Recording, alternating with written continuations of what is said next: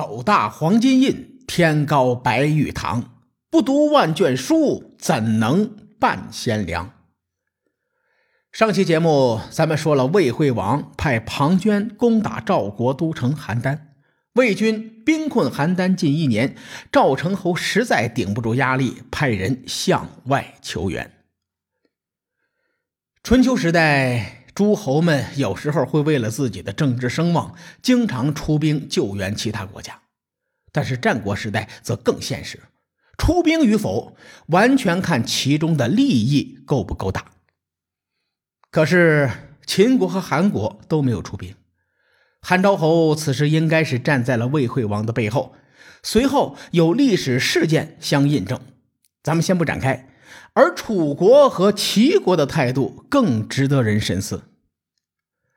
齐国和楚国希望赵魏两国两败俱伤，他们不希望有一方获胜，进而统一三晋。《战国策》中分别记载了楚国和齐国的反应。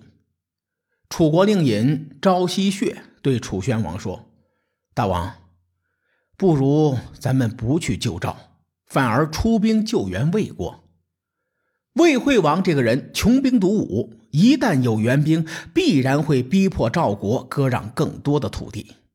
又虎又彪，那是赵氏家族的优良传统。从晋阳保卫战开始，赵国就没有低过头。魏惠王得寸进尺，必然会引起赵成侯的拼死反抗，到时候肯定会两败俱伤。楚宣王听完，当即眉头一皱，他想。老子看魏国不爽已经很久了。魏国如今都城大梁，以前可是咱们楚国的土地。没错，五年前，也就是公元前的三百五十八年，魏惠王迁都大梁后不久，楚宣王派兵伐魏，水淹长垣。此时，楚国将领景舍也提出了自己的建议。他说：“不对，昭奚穴不了解情况。”魏国进攻赵国，最担心后方不稳。韩国刚刚与魏国和谈，我们楚国不仅不救赵国，反而出兵相助魏国，那赵国必然会惨败，绝不可能出现两败俱伤的局面。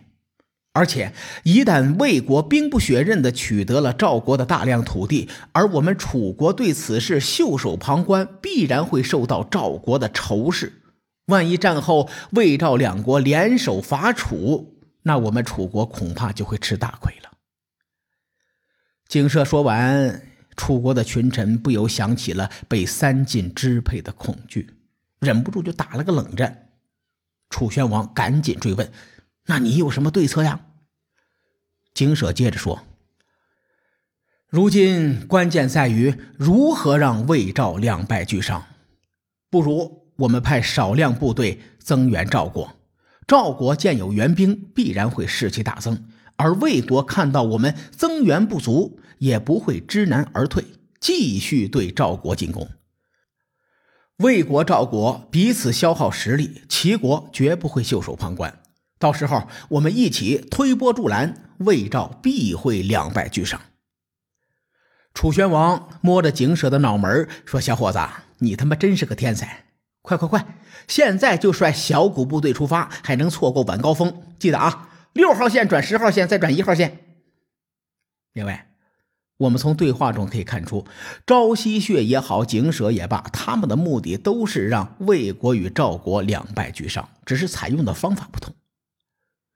齐国对待此事的态度大同小异，不过关于齐国考量的版本挺多的。《东周列国志》参考《史记》写的孙膑与庞涓的故事，基本上和《史记·孙子吴起列传》大同小异。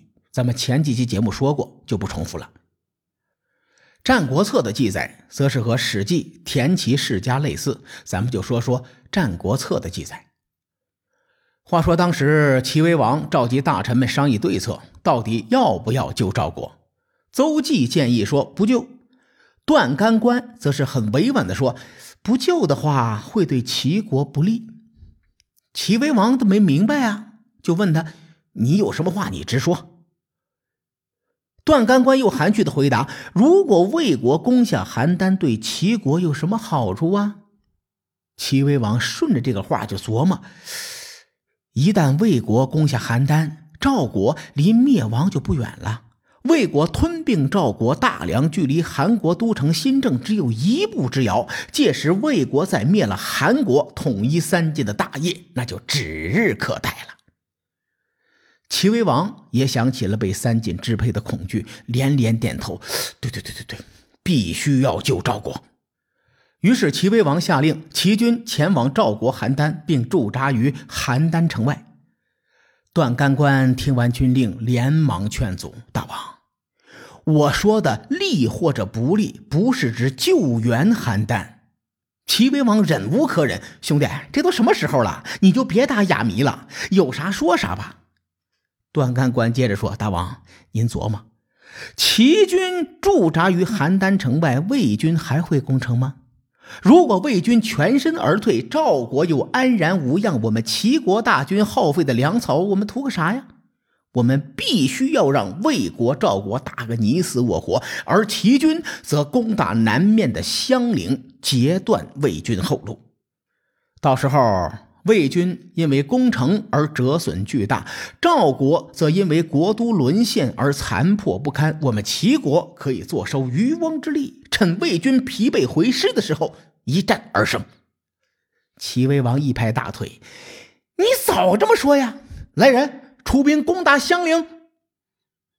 同年的七月，邯郸城破，而齐军趁魏军疲惫不堪之时，在桂陵大破魏军，史称桂陵之战。这场战争在历史上非常有名，传说中的围魏救赵，哎，就出自这场战争。列位，我在说三家分晋的时候，咱们提到过一个观点，就是诸侯们不希望出现一个统一的三晋。三家分晋是众多势力共同推动的。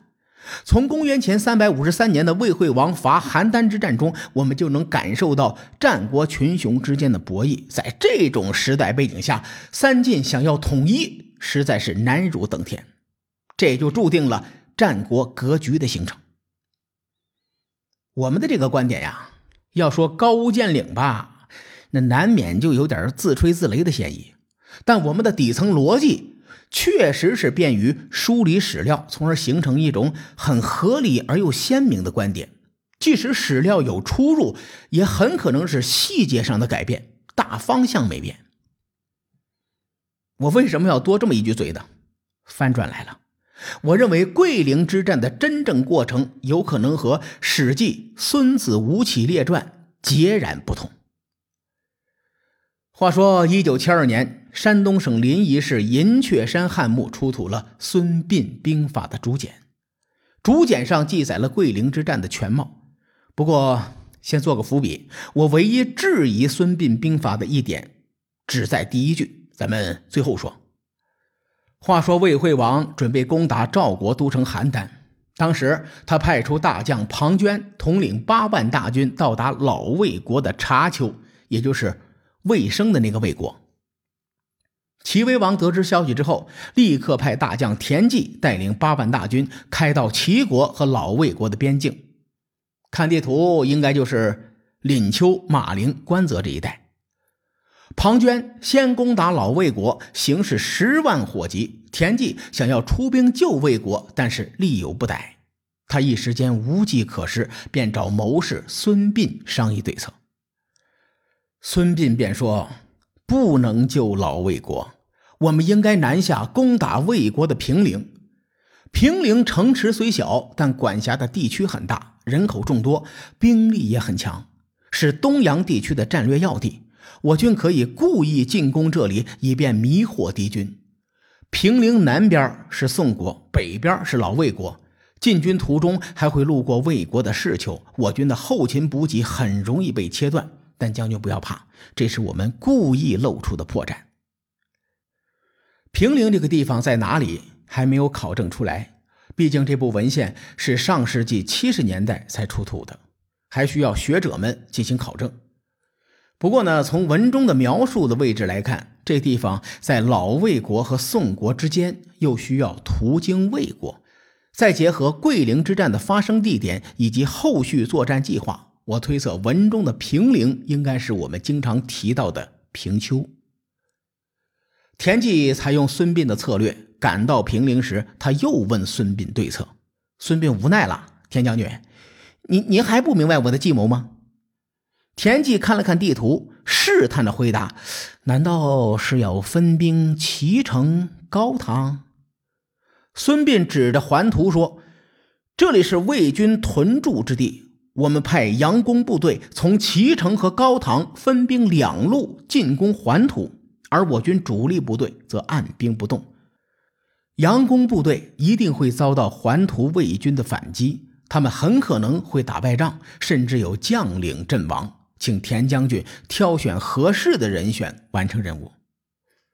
田忌没有琢磨，按照孙膑的计划进行，果然不出所料，两股佯装部队大败。齐城和高唐也失守，田忌有点慌了，找来孙膑，接着问：“平陵没打下来，齐城和高唐也丢了，现在怎么办呢？”孙膑说：“请您派出轻装战车向西挺进魏国都城大梁，来一个直捣黄龙，以此激怒庞涓。庞涓一定会回兵救援魏国国都。”直捣黄龙的部队数量不能太多，要向庞涓示弱，让他以为我们是闹着玩，让庞涓轻敌，从而追击我们。最终，庞涓果然是丢掉辎重，星夜兼程回救魏国都城大梁。结果，孙膑率领主力部队在桂陵埋伏，并一举生擒庞涓。我倾向于孙膑兵法更贴近桂陵之战的真相，原因呢有以下几点。第一，就是孙膑兵法的措辞更贴近先秦的文风，比如有这么一句：“于是断齐城、高唐为两，直将以赴平陵。”你看，就这一句话，每个字都认识，但放在一起怎么看就怎么觉得别扭。第二，文中出现的地名，咱们大部分都不认识。但是考虑到先秦几乎没有地理志，先秦的地名与后世截然不同，这也是合乎情理的。第三，孙膑兵法中描述的地理位置以及作战过程非常合理。我替列位梳理一下，就能体会到孙膑兵法记录桂陵之战既科学又讲道理。我根据书中的描述推测，平丘便是首先攻打的平陵。平丘在今河南封丘县，距离当时的魏国都城大梁仅有一江之隔，直线距离不到三十公里，很符合围魏救赵的故事走向。当时庞涓攻打老魏国，老魏国都城濮阳距离平陵不到一百公里，而桂陵之战的主角桂陵在今天河南省长垣县附近，这里恰好就在濮阳和平陵之间。这三个地方是一条直线，平陵和桂陵的直线距离不超过三十公里，这几个地方距离都很近，所以孙膑才能利用佯攻调动庞涓统帅的魏军。如果两地相隔三四百公里，你比如魏国都城大梁和赵国的都城邯郸就距离将近三百公里，以古代的通信技术，这种距离想要调动敌方军队，那难度太大了。除了孙膑兵法记载的内在逻辑合理，还有最后一点，《竹书纪年》记载了这么一件事儿：说宋国的景善老魏国公孙仓率领部队与齐军会合，围攻魏国的襄陵。宋国和老魏国都是魏惠王的盟友，为什么这两个国家会忽然反戈一击呢？其实看《战国策》的《宋魏策》会发现。宋国和魏国一直在夹缝中求生存。宋国本来就徘徊在赵魏两国之间，他们不想魏国灭赵，毕竟大伙没人想三晋统一。老魏国立场转变，则是因为自己被庞涓揍了。现在我要说一下对孙膑兵法的质疑。众多史料证明，魏军确实攻破了邯郸城。并且从楚国、齐国、宋国等国家的反应也能侧面印证这一点，所以桂陵之战不应该发生在讨伐邯郸之前，而是之后。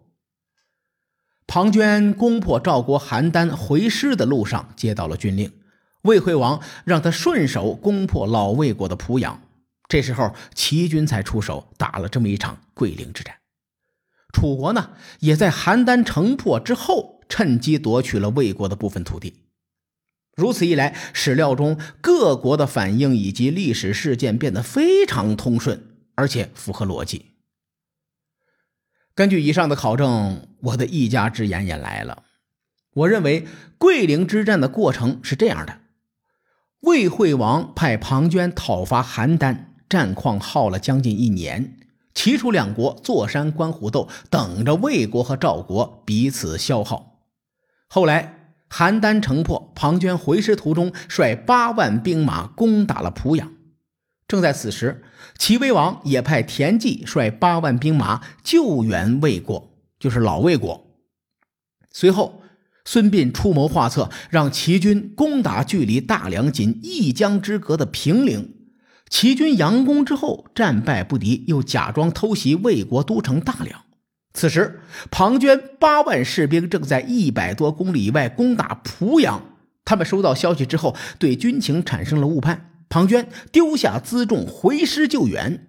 列位，正是因为这一百多公里，而且是回援国都，所以。他才会轻易丢下辎重。就在这个时候，庞涓赶了七十多公里的路程，抵达桂陵时遭到齐军埋伏，庞涓战败被擒。魏惠王经过桂陵之战的失败，已经与赵、齐、楚、宋、老魏国数国敌对。那之后，魏国又有什么举动呢？欲知后事如何，且听下回分解。书海沉沉浮浮，千秋功过留与后人说。